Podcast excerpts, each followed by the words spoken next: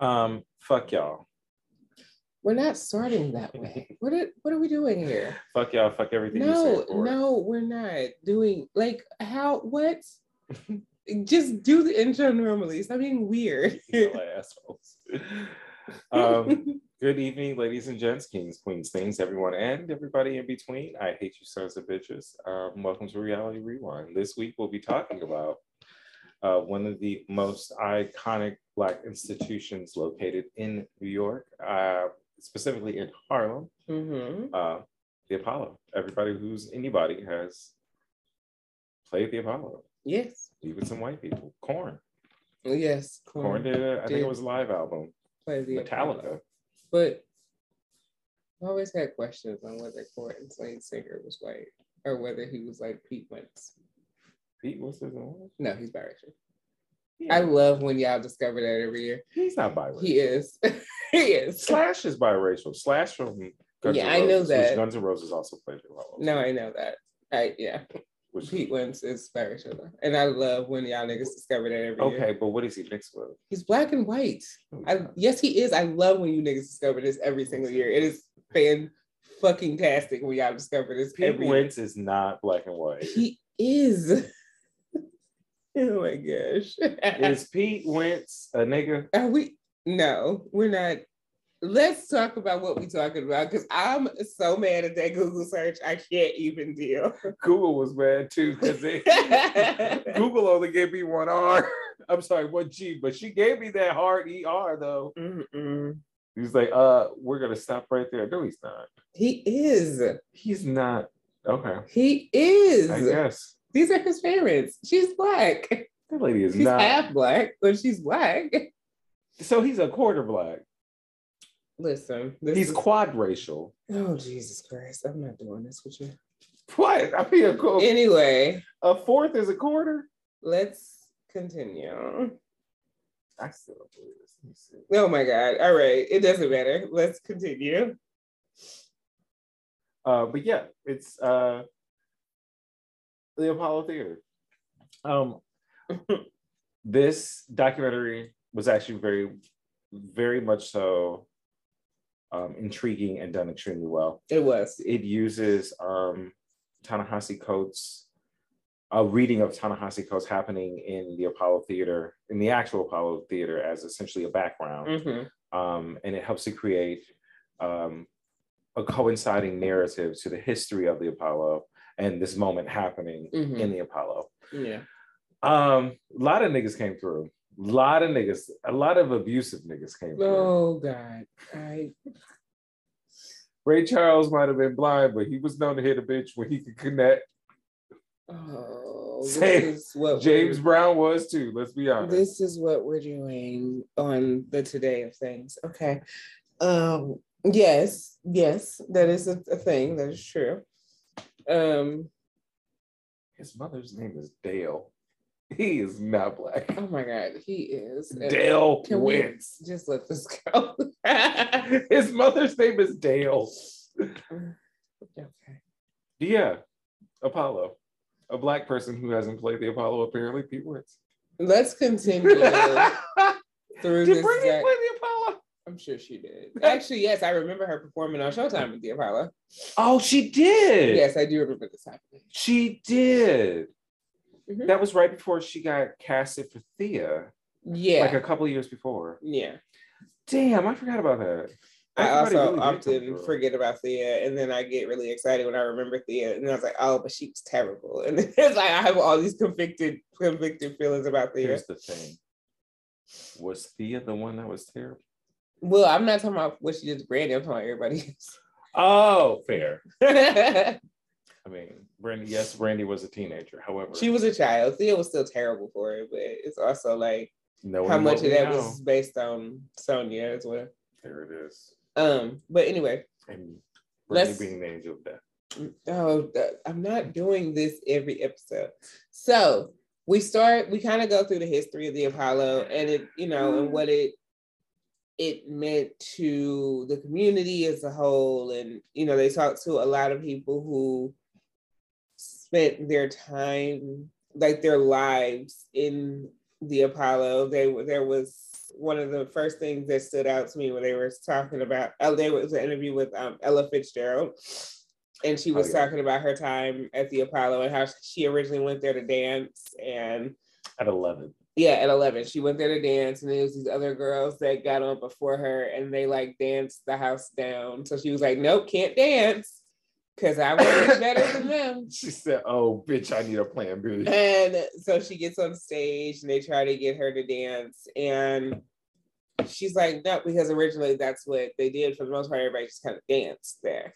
And she's like, no, I'm not gonna dance. They said, what are you gonna do? And then she started singing. What was it? Oh, Julie. Judy. Judy. Yeah. It's a song called Judy. And that's the first time anybody heard little Ella Fitzgerald singing. Well, she also forgot the words. She and did and that's the started first time we ever scatting. That's the scatted, first yeah. time we hear the scatting and all those things. it definitely like it definitely broke many an artist. I don't know if they mentioned it or not, but I remember I think it was Stephanie Mills was she was a contestant, much like everybody else on Mhm. um, Showtime at the Apollo, and I think she won for like a month straight. Yeah. Like, and she was also like ten. love And it. but then Lo- on the other side, Lauren Hill went there They read that bitch to filth. when she was like, what, 12, 13, something like that, and got booed off the stage. They said, But then- "Boo, you're a slut. You're embarrassing your children."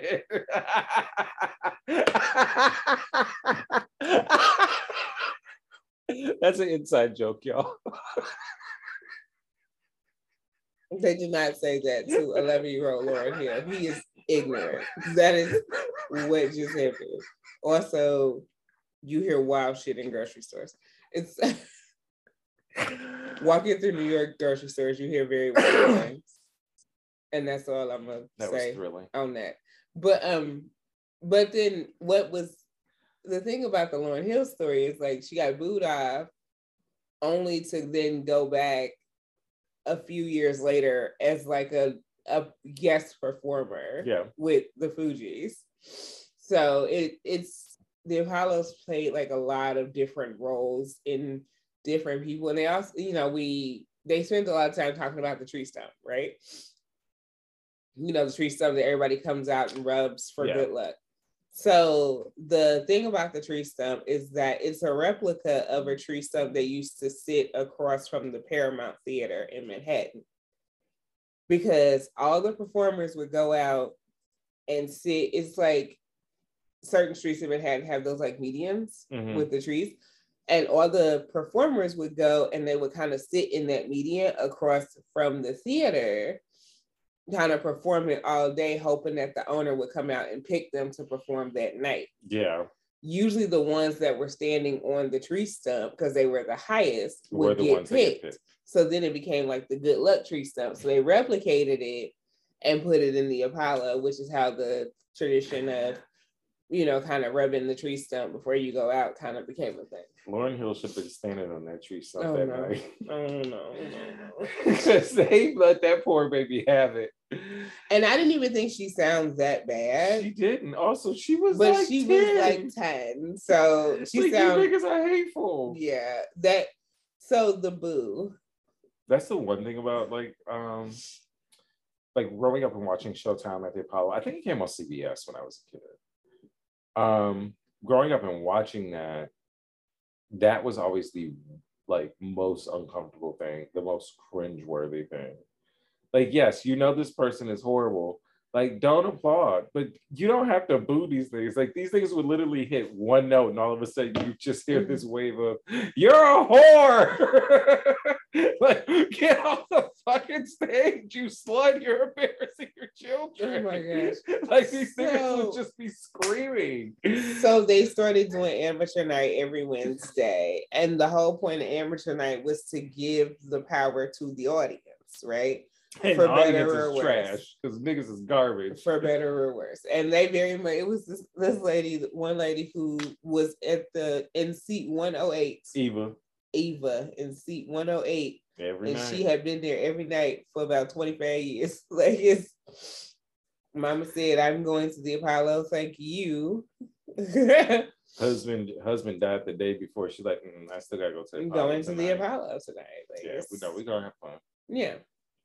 So she says, You better do it right the first time because you don't get a second time. So come out singing your best or get booed. And I'm like, But why the boo is so hateful? It's like, it really is. Everybody wants to boo somebody off stage at some point. But it just feels so because they be booing kids. Like it just They feels boo- so rude. They boo small children. like they break small children. Simon Cowell. Simon Cowell is a punk ass pussy compared to yeah, the he Apollo could crowd. never. Simon Cowell could only could aspire to be as ruthless as the crowd at the Apollo. I'm telling you, these niggas are rude. And You're then, uh, trash. Your mother should have aborted you. Oh my gosh. Like the shit that they scream. I'm It like, also- my God. it also was a particularly funny clip. They Also also, things that talked I- about yes, things that you said. Because they talk about how Apollo kind of gave access not just to the people who wanted to be in music, but to like everyday people who may have wanted to live out their little fantasy. yeah, And they the get delusion. and they get to this man who was singing music soul child love so off key like my nigga couldn't find a key if it slapped him with it and let him in the dough he couldn't man he was flatter than Yes. pilgrim shoes trying to sing this damn song and they're like sir He said, Sir, okay, thank you. sir Thank you. and he turns and looks at them like how dare All indignant. how dare you interrupt my solo? It's like, wait, but you sucked. but we did get her name is Bianca Graham, a woman wonderful voice, and Mhm. she talks about um, her first time trying to get up to Harlem to audition. Um, she came up from Cincinnati. Cincinnati. Uh, she just lost a friend to gun violence with the police, state sanctioned violence. We're going to call it that because that's Mhm. what it is. Because that's exactly what it is. Um, she just lost her friend to state sanctioned violence. Her bus broke down once she got up to Philly. And by the time she got to Harlem, they weren't seeing anybody. So she came up and she auditioned again. And when I tell you this woman, this young lady has an amazing A voice. fantastic voice. And of course, niggas, niggas do what niggas do and they get up and they give her a round of applause. Mhm. Now, if they would have booed her, because sometimes they boo good acts. they do. Because they're just like, we just don't like you. You It's too like we just light-skinned." don't like the way you look or Yes. whatever. It's they do boo really good acts sometimes, yes. It's rare. Don't get me Mhm. wrong, it's rare. And just because they're booing people, I don't think we should be booing people, but it doesn't mean you don't deserve it. There's a difference. Um To be I I I also don't necessarily think we should be booing people just because it's like eh, they got up there and tried. Yeah. But But I want to be entertained though. I want to be I- cringy and entertained. as someone who has booed someone, I do find it to be quite fun. Oh my god, take you. I'll be the one that's up there like, boo, take you and your hemorrhoids to get off the stage, bitch. oh my gosh. It's I know No. that's why you walking that way. Mm-mm. So yeah, it was a lot of time spent on the amateur night. But then you also talk about how, you know, a lot of the big name acts didn't want to come there, so only the black ones would. And Yeah. James Brown performed there over two hundred times, and Mhm. you know, Etta James came there and performed, and um, Eartha Kitt, and then you had, you know, Strange Fruit was debuted there Yeah. because none of the white clubs would let her perform it. And it's a lot of musical history was made in the theater. And then, you know, as you go and you're making, you know, you're making all this history and stuff, then the neighborhood starts to change. And Yeah. the neighborhood starts to deteriorate. And with that, because you know they always book the big show. Oh, this is a part that I hate it because it was like we booked the big shows on the day the welfare checks came out because people had the extra money, and I hated it because it was a very white man saying this, and Yeah. it's ju- it just felt so predatory to me. I would have hated it regardless of the race of the person saying it. Let me make that clear because it felt predatory. No, it was. It was exploitive. Yeah, It was. so I did hate that part of it. But it's like, you know, you're as it's going and the neighborhood's changing, other theaters are open that are way bigger.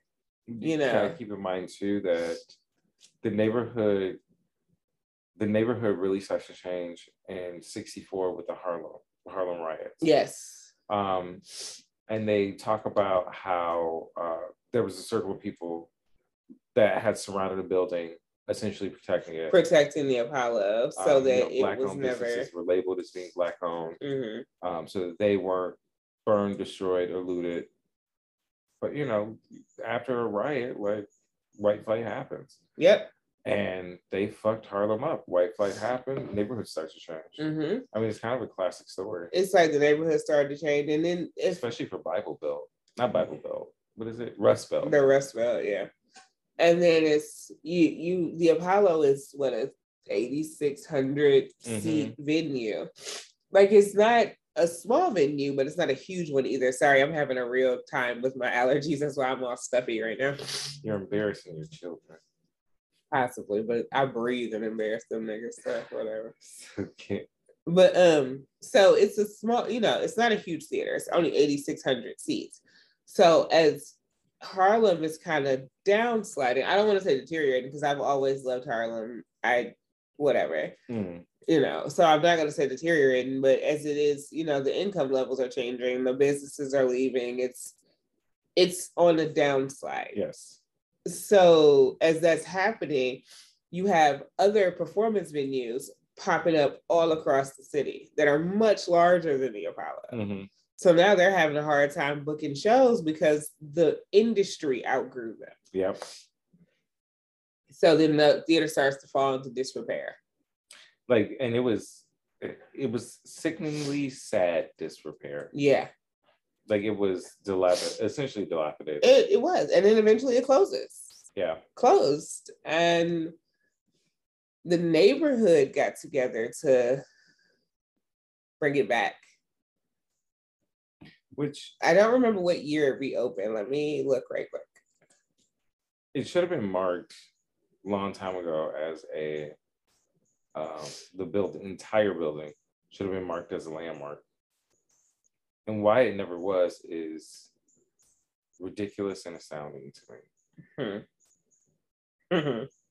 It is now as of November 17th, 1983. Wait, what is? The Apollo. Oh, It's a historic building. took a lot of time though. It did. yeah we're talking like early 1900s like they were saying that the i think the sketches for was the It Apollo Theater opened was in how it looked like. 1913. okay that's about the time that they that they really had started designing it Mm-hmm. and trying to actually like build something that was worth the look um they also it was interesting too seeing paul mccartney join his white ass to the table Yes. because It closed Once in again, why? 1976. damn And then it re oh wait a minute, hold on. Yeah, it, that's when it closed. Cause it was, you know, a bunch of thefts robbery. An 18 year old kid was shot there, and that's what made it close in 76. Yikes. And then it reopened. It like reopened in 77 because two um they did a some people came and did a two television specials with their group as a way to help restore it and they had like Ashford Simpson, Cab Calloway, LaBelle, Stephanie Mills, they all came and did a two-time performance to raise money to reopen it. Work, Stephanie. Work, LaBelle. And then in 83 it was bought by Intercity Broadcasting. Okay. And that's Who when owns it, it now? became uh, hold on that's when it became a federal and city landmark in 83 and then in 91 the state of new york bought it and they created the nonprofit apollo theater foundation to run it Yeah, to help create sustainability with the theater. Because the unfortunately, um, he was saying that with that business model, it's less likely for the space to be successful. yep Um, so there were definitely adjustments made that ended up paying off for the most part in the end. yeah because then they you know I know this isn't going to be a very long episode because it's about the Apollo Theater. you know? Yeah. We just wanted to do something like, you know, now granted, this is going to come out July 1st, but we just ended Black Music Month and the Apollo Theater is such a huge landmark in Mhm. Black culture and Black American cultures, especially.